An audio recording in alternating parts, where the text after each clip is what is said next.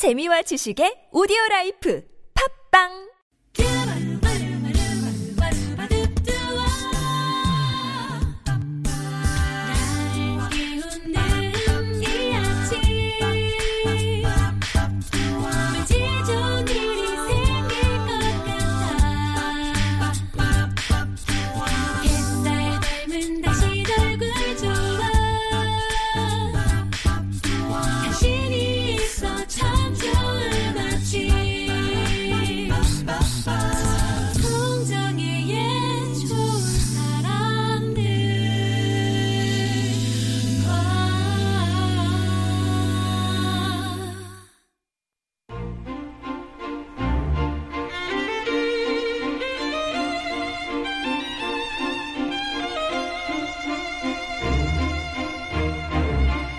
영화는 우리 시대 대중문화의 새로운 좌표이고 그 좌표를 설정한 사람은 다름 아닌 영화 감독들이다라는 말이 있습니다. 그렇다면 우리는 그 좌표를 따라 여행하는 사람들은 아닐까요? 김세윤의 영화를 만나다 영화 읽어주는 남자 김세윤 작가 오셨습니다. 안녕하세요. 네, 안녕하세요. 예, 좌표를 따라 여행하는 사람이 관객이고 좌표를 설정하는 영화 감독이면 네. 그러면은 그 이렇게 영화 읽어주시는 작가님들은 네. 기 있게 세워가지고 나 따라오세요. 모객하는 그 그렇죠. 그런 그런 정도의 역할을 할 깜냥은 제가 영- 내비게이션이 아 내비게이션. 네, 내비게이션이 되어드리고 싶긴 하지만 네. 아 괜찮아요. 영화 내비게이션. 저희 주유소 위치 정도만 가르쳐. 오늘은 어떤 영화 만나볼까요? 어, 지금 개봉해서 상영 중이고요. 아마 이미 보신 분도 많을 겁니다. 독전이라고 독전.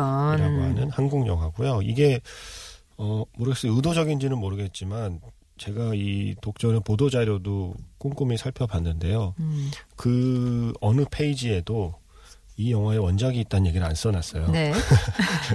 그래서 이게 리메이크라는 걸 굳이 드러내고 싶지 않은 게 아닐까라는 아 근데 리메이크예요?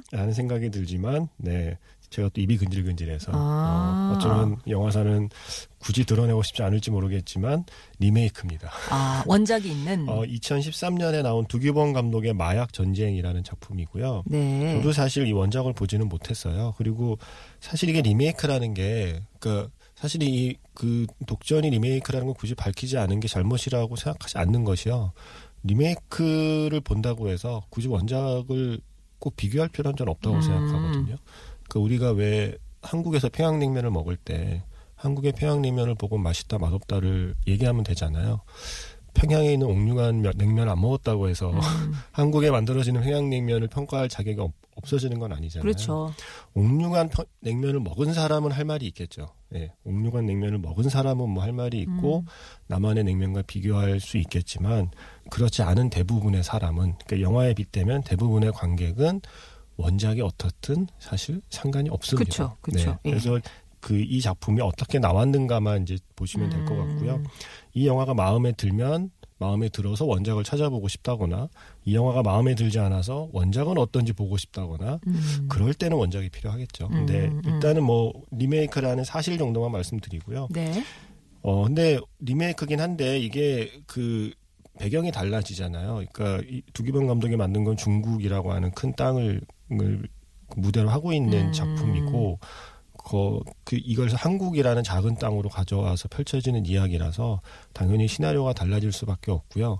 어, 원작의 제목이 마약 전쟁이잖아요. 음. 그러니까 마약과의 싸움을 하는데 크- 큰 중국 땅덩어리에 그 큰 무대를 배경으로 활동하는 큰 조직을 음.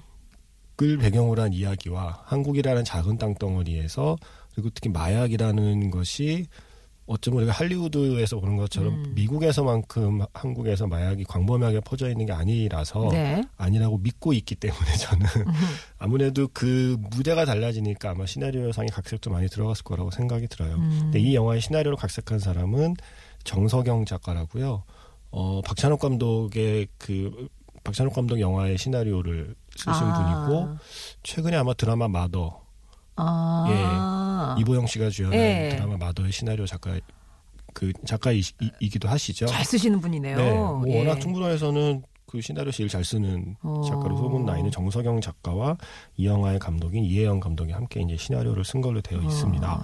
그리고 뭐 주연 배우는 뭐 사실 뭐 개봉했으니까 다 아시겠지만 네. 조진웅 씨, 류준열 씨, 박해준 씨, 김주혁 씨, 차승원 씨, 김성령 씨 등등등등등 이 함께 출연하는 영화고요.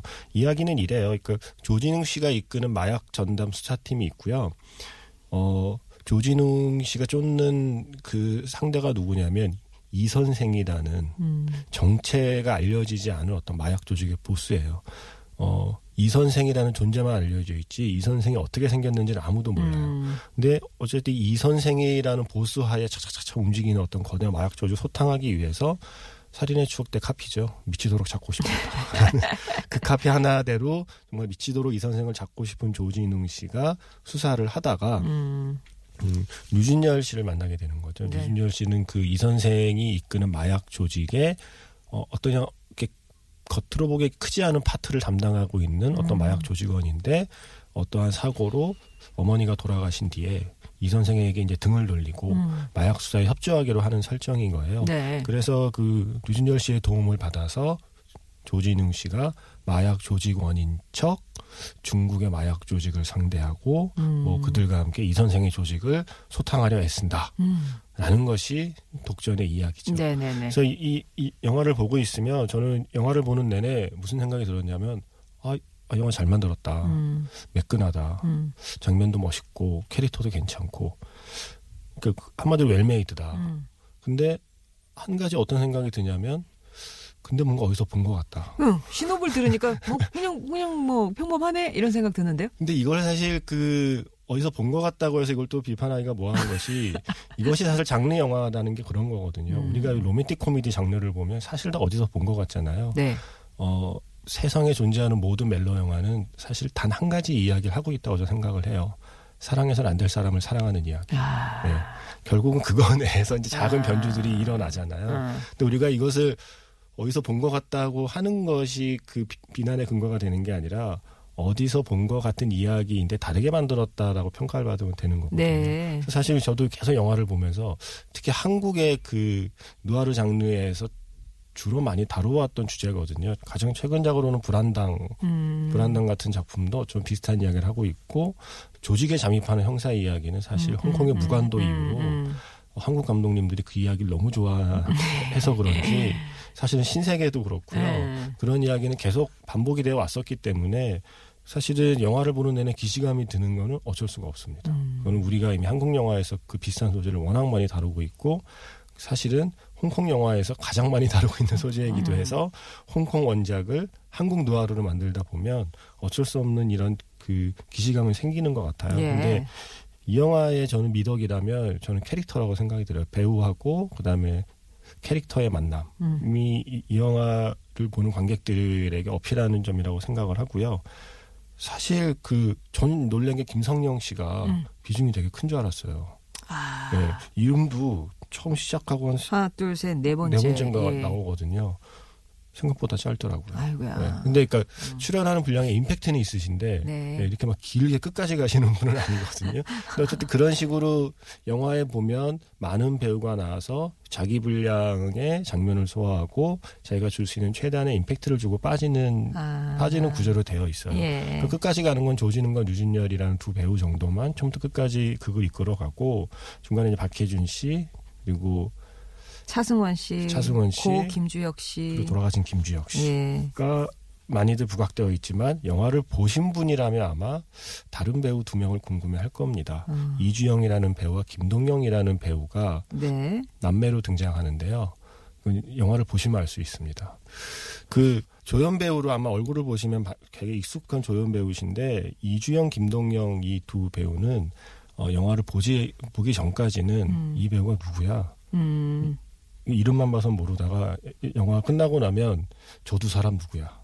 라고 하게 될 만큼 아주 강력한 캐릭터를 음. 보여주고 있어요. 예. 그래서 이 보통 이런 장르 영화에서는 이야기 구조 자체가 사실 기존에 해왔던 이야기에서 크게 벗어나지 않는다면 결국엔 캐릭터랑 장면 싸움이라고 저는 생각을 하거든요. 그 점에서 저는 이 독전이 아주 음. 오랜만에 잘 나온 well-made 한국 예. 스릴러, 한국 아, 스릴러라기보다 한국 느와르, 누아르. 예, 느와르라고 생각을 합니다. 예. 한국 감독님들이 누아르 정말 좋아해요. 남자 감독님들 영웅 본색, 그 세대. 예, 예. 영웅 본색을 극장에서 본 세대뿐만 아니라 영웅 본색 영화책이 만들어진 이후에 태어난 거 태어난 감독님조차도 영혼 본색이 음. 그려낸 어떤 남자들의 세계, 음. 그 홍콩 영화의 어떤 그 뒷골목의 이야기 이걸 특히 한국의 남자 감, 남성 감독님들이 참 좋아해서 음. 한국의 이 누아르 장르는 저는 아마 10년, 20년 계속 갈 거라고 생각이 들고 예. 제가 가끔 사석에서 하는 말이지만 아 이거는 그 독전에 관계된 건 아니지 아니지만 그런 영화의 또 특징 중에 하나가 영혼 모색 같은 이야기인데 천밀밀 같은 설정이 꼭 들어가요. 음. 그러니까 왜 천밀밀의 마지막 장면 보면 에필로그로 둘이 사실은 상하이로 오는 상하이인가요? 거기로 오는 기차 안에 한번 스쳤고 예. 기차 안에 앞뒷자리에 앉아 있는 사람이었다. 음, 음. 그러니까 그 두 사람은 그걸 모르지만 사실은 예전에 둘이 함께 있었던 적이 있었다는 에필로그로 네. 붙이잖아요. 어떤 과거의 인연의 어떤 운명적인 만남을 네. 천밀밀 때문인지 자꾸 그런 게 나오나요? 장르 불문하고 모든 한국 영화에 에필로그가 꼭 맞아요. 붙죠. 예. 사실 저 두 사람 초등학교 때 점점점. 뭐 그래서 저는 어쨌든 그 홍콩 영화가 한때 그 아시아에서 제일 가장 반짝이는 시절이 있었거든요. 그러니까 그때 쌓아놓은 어떤 그 장르의 단단한 그 그게 지금까지도 영향을 끼친다고 생각이 들어요. 그 중에 가장 이제 잘 만들었던 게 느와르였고 그게 지금 한국에서 이렇게 음. 이런 식으로 리메이크가 되고 있습니다. 네. 독전의 뜻은 뭐예요? 이거는 뭐 그- 그야말로 독전이라고만 하고요.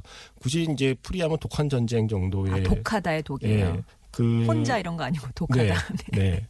근데 사실 이게 뭐 이게 독전을 한문으로 쓴 것도 제가 아직 못 봐서 아, 그냥 이렇게 그렇게 그냥 이야기가 되고 있어요. 예. 근데 뭐 사실은 독한 전쟁도 아니고 이건 그냥 독전입니다. 아마도 중의적인 뜻을 어, 음. 품고 지은 제목이 아닐까라고 저는 추측을 하고 있습니다. 네.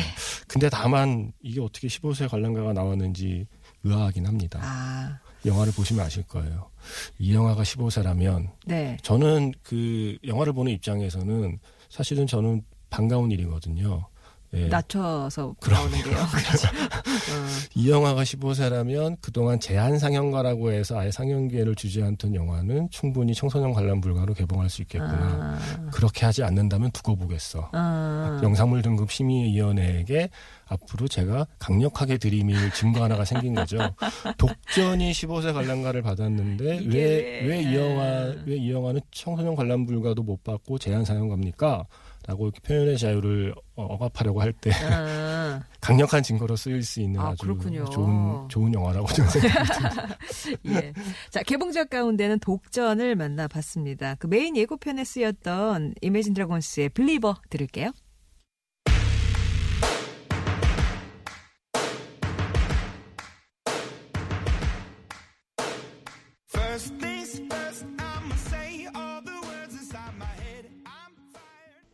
금요일은 영화 이야기로 함께합니다. 김세윤의 영화를 만나다. 이주의 개봉작 가운데는 앞서 캐릭터의 힘으로 여백을 채우는 독한 느와르 독전 만나고 왔고요. 함께 네. 볼 어제 영화는 어떤 거 고르셨어요? 저는 사실 독전을 볼 때 한국에서 마약 마약 을 정면으로 다룬 느와르 이런 비슷한 장르 뭐가 있었지? 물론 뭐 아까 말씀드린 불안당 같은 영화도 떠올랐지만 사실 저는 지금도 한국에서 마약을 다룬 그러니까 마약 조직을 다룬 마약 전담 수사팀을 다룬 그 많은 영화 중에서는 지금도 제 마음속 넘버원은 언제나 이 영화입니다. 그래서 그 독전이 흥행을 하고 많은 분이 독전을 음. 보시게 되면 이참에 이 영화를 어떻게든 끼어 팔고 싶어서 어. 제가 좋아하는 영화니까 네. 어, 언급을 해드립니다. 2006년 작품이고요. 사생결단 야. 제목부터가 이미 네. 12년 전이네요. 12년 전. 근데 12년 전인데 사생결단 지금 봐도 그렇게 어. 오래된 느낌이 안 들어요. 제가 최근에 다시 봤었거든요. 네. 아마 케이블 TV에서 하는 걸 본 것 같은데 이 사생결단을 만든 감독님의 영화 특징이 좀 그래요. 그러니까 그 당시에 그 만들 당시에 굉장히 좀 혁신적이고 스타일리시하게. 예. 그러니까 일단 시청각적으로 그러니까 영화 이야기도 이야기지만 촬영이나 음악 그리고 조명 편집 이런 거를 굉장히 스타일리시하게 신경 써서 만들기 때문에 음. 10년 뭐 15년이 지나도 이게 촌스러운 느낌이 안 들거든요. 그 중에 이 그러니까 이 영화를 만든 게 최호 감독인데 이 감독 중에 제가 좋아하는 영화들이 후아유, 음. 조승우 이나영 씨가 네. 후아유. 물론 그 이전에 바이준이라는 영화는 아, 아, 아, 아. 약간 아쉽긴 했지만 김하늘 씨. 맞죠. 아, 김한 씨 나왔던. 그때 유지태 씨 나오고 음. 했던 그러니까 바이준, 후아유 그리고 바로 이 사생결단 그리고 또 제가 지금까지 만들어진 한국 음악 영화 중에서 최고라고 생각하는 고고70까지. 음. 그러니까 만드는 영화마다 일단 그 흔히 그런 말 하죠. 아, 폼 나는데?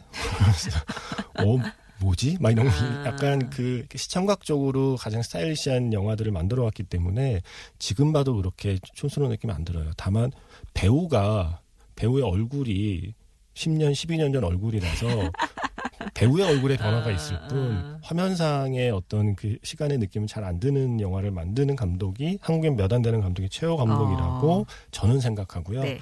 사생결단 그래서 보신 분도 많이 있겠지만 이게 그나마 많이 보셨을 거예요. 최호 감독님 영화가 대부분 다 잘 안 됐거든요. 음. 9970도 비운의 걸작으로 뽑히고 있고 후아유는 그 2002년 월드컵 때 개봉해서 그야말로 저주받은 걸작으로 남아 있고 아, 네. 그 이상하게 월드컵 때마다 영화를 개봉하시는 징크스가 있어요. 4년마다 만드시는구나. 사생결단이 2006년 월드컵 때 이게 아. 이게 또 개봉을 해서 예. 그럼에도 불구하고 그나마 좀 그나마 좀 흥행이 된 영화긴 해요. 근데 어 아마도 보신 분도 있겠지만 이 이야기를 말씀드리면 1998년 부산이 배경이고요. IMF가 휩쓸고 간 직후에 한국에서 저도 사실 이 영화 깜짝 보고 깜짝 놀랐어요. 부산이라는 곳을 무대로 음. 마약이 어떻게 어떻게 서서히 서서히 사람들을 파고들었는가에 대한 거의 다큐멘터리적인 그 취재를 통해서 쓴 시나리오라고 하거든요. 음. 그래서 1998년 부산을 배경으로 마약이 점점 확산되고 있는 그 시점에